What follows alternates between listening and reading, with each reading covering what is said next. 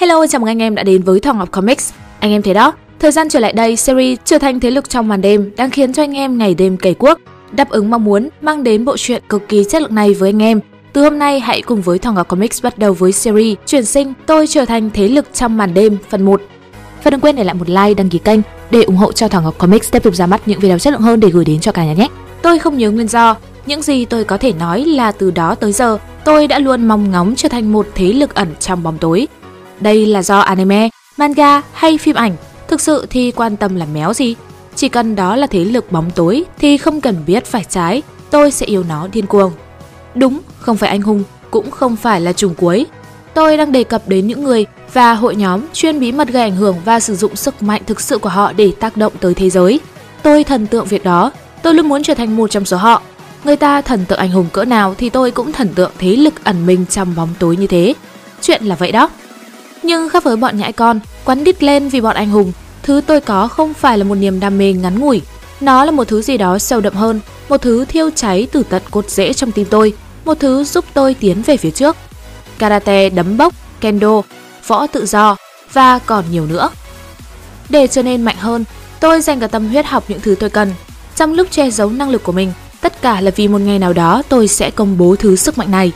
Ở trường, tôi là một kẻ tầm thường, Đối với ai cũng thế, tôi vô hại với cả con người lẫn động vật, tôi là nhân vật phụ A. Nhưng ở phía bên kia, cuộc sống hàng ngày của tôi là những bài đào tạo mệt mỏi, đó là tuổi thơ và cũng là cuộc sống học đường mà tôi có. Thời gian trôi đi, tôi trở nên giả dặn, khiến cảm giác không thoải mái cứ nặng chịu tâm tư. Đã đến lúc tôi phải đối diện với thực tế, và thực tế là công sức của tôi đổ sông đổ bể hết rồi. Không cần biết bao nhiêu loại võ tôi thuần thục, tôi vẫn thua xa cái sức mạnh được những thế lực ẩn trong bóng tối sở hữu thường được nhắc đến trong chuyện. Thành tựu tốt nhất mà tôi có thể đạt được là đấm xịt máu mũi bọn du côn. Nếu chúng có súng, mọi chuyện sẽ khó khăn hơn. Và nếu tôi bị vây bởi cớm được trang bị tận răng, à thì game over cho tôi vậy. Sức mạnh bóng tối mà lại bị bọn cớm đè bẹp, buồn cười chết mất. Dù tôi có bỏ vài thập kỷ để luyện tập đi chăng nữa, dù tôi có trở thành võ sư mạnh nhất, thì nếu tôi bị cớm vây quanh, tôi cũng sẽ ăn hành toàn tập mà thôi. Hừm, hay bằng cách nào đó tôi có thể đương đầu với chuyện này có lẽ nếu luyện tập đầy đủ, con người có thể đạt được đến trình độ đánh bại hết bọn cớm, cho dù có đang bị vây đi chẳng nữa. Tuy nhiên, dù tôi có thể đập từng tên cớm giả bã đi chẳng nữa, nếu một quả bom hạt nhân rơi trúng đầu tôi, tôi cũng sẽ bốc hơi ngay.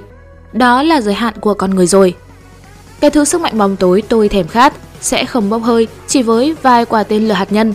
Tôi có thể ăn chắc nói ra điều này, nghĩa là bản thân tôi phải trở thành một người không bị bốc hơi khi tên lửa nhắm trúng. Tôi cần gì để không bị bốc hơi trong vụ nổ hạt nhân đây? Đánh đấm mạnh hơn, cơ thể săn chắc hơn, thể lực vô tận. Tất nhiên là không. Tôi cần một thứ dị biệt, một thứ sức mạnh hoàn toàn khác hẳn. Pháp thuật, năng lượng, khí hào quang. Cái nào cũng được. Tôi cần sở hữu một hoặc nhiều sức mạnh huyền bí. Đó là câu trả lời tôi đạt được sau khi đối mặt với thực tế. Tuy vậy, nếu có kẻ nào muốn tìm kiếm pháp thuật thực sự, tôi chắc chắn mọi người sẽ xem kẻ đó bị điên. Tôi cũng thế, Tất nhiên là thằng đó điên rồi. Nhưng cha, thế thì đã sao? Ở thế giới này đâu ai có thể chứng minh được pháp thuật không tồn tại. Đồng nghĩa với việc chưa có một người nào hoàn toàn bác bỏ rằng pháp thuật không thể tồn tại. Pháp thuật, năng lượng, khí hào quang, không ai biết cách có được những thứ đó. Sự tỉnh táo sẽ không cho tôi sức mạnh mà tôi kiếm tìm. Chắc chắn những thứ đó nằm ở ranh giới của sự điên loạn. Và từ quan điểm đó, các bài tập của tôi trở nên khó hơn nhiều. Tôi ngồi thiền theo kiểu Phật giáo, Tôi ngồi thiền dưới thác nước, tôi tĩnh lặng ngồi thiền, tôi nhịn ăn, tôi tập yoga, tôi cải đạo, tôi tìm kiếm vong linh, tôi cầu nguyện, tôi thậm chí còn treo mình lên thánh giá. Không có đáp án nào là đúng, lựa chọn duy nhất dành cho tôi là tiếp tục đi theo con đường tôi tin tưởng, hoàn toàn cô độc trong bóng đêm. Một thời gian trôi qua, cuối cùng tôi cũng ở mùa hè cuối cùng trước khi tốt nghiệp cấp 3. Vào thời điểm đó, tôi vẫn chưa lĩnh hội được pha thuật, năng lượng, khí hay hào quang sau khi hoàn tất các bài tập thông thường, tôi nhận ra rằng trời đã tối. Tôi mặc lại chiếc quần lót để kế bên trước khi mặc vào mình bộ đồng phục. Tôi vẫn chưa có tí pháp lực nào. Tuy vậy tôi nghĩ tôi đang trở nên tiến bộ hơn trong những bài tập gần đây. Như vào lúc này chẳng hạn, sau khi hoàn thành khóa tập, trước mặt tôi là một đốm sáng cứ liên tục nhấp lên nháy xuống và tầm nhìn của tôi trở nên lung lay không ổn định. Đó có thể là một mà pháp, hay là hào quang, tôi chắc chắn cảm nhận được tác động của một trong hai thứ đó. Tôi có thể kết luận 10 tập hôm nay thực sự có ý nghĩa. Bằng việc khỏa thân trong rừng, tôi có thể để bản thân mình hòa vào làm một với thiên nhiên. Bằng việc liên tục đập đầu mình vào thân cây, tôi có thể thanh lập tâm trí của tôi và ép nó thức tỉnh sức mạnh pháp thuật. Đó hoàn toàn là một chương trình tập huấn hợp lý. À, tầm nhìn của tôi đang mở dần, như thể tôi đang bị chấn động não vậy. Với những bước chân trôi nổi, như thể tôi đang lướt trên không trung. Tôi rời khỏi rừng. Đột nhiên tôi thấy một đốm sáng lập lòe. Không, hai đốm sáng chứ. Chúng phóng vụt qua không trung. Thật là bí ẩn. Như thể chúng đang chỉ đường mời mọc tôi. Có lẽ nào là pháp thuật sao? Tôi tiếp cận chúng bằng những bước chân run rẩy, chính là nó, đó là pháp thuật. Cuối cùng tôi cũng đã tìm thấy một sức mạnh kỳ bí. Trước khi nhận ra thì những bước chân của tôi đã trở thành những cú lướt, có những nhánh rễ cây cản đường của tôi, nhưng khi tôi té, tôi cứ lăn về phía ánh sáng. Đơn giản là lao về phía trước như một con thú hoang. Pháp thuật, pháp thuật, pháp thuật, pháp thuật, pháp thuật, pháp thuật, pháp thuật. Tôi nhảy ra cho cái đốm sáng và tóm lấy. À, ánh đèn pha nhuộm lấy mọi thứ trong một màu trắng. Tiếng phanh xe rít lên vang vọng trong đầu tôi, một cú sốc đâm xuyên cơ thể tôi và tôi... À, pháp thuật của tôi... Nói tâm lại tôi đã tìm được pháp thuật. Khi tỉnh lại, chung quanh tôi là pháp thuật. Nó khá là khác so với hai đốm sáng tôi thấy hôm qua. Nhưng này, ai mà quan tâm tới tiểu tiết chứ? À phải, một chi tiết không đáng kể ra là tôi dường như đã được chuyển sinh. Có lẽ đó là vì tôi đã tìm thấy pháp thuật nên cánh cổng chuyển sinh đã mở ra chào đón tôi. Hay sao cũng được, nhắc lại nhé, ai thèm quan tâm chứ? Vào lúc này, tôi chỉ là một đứa trẻ sơ sinh mấy tháng tuổi. Tôi cũng chỉ vừa nhận thức được mới đây thôi. Và đồng hồ sinh học của tôi đang loạn cả lên nên tôi không chắc chắn lắm.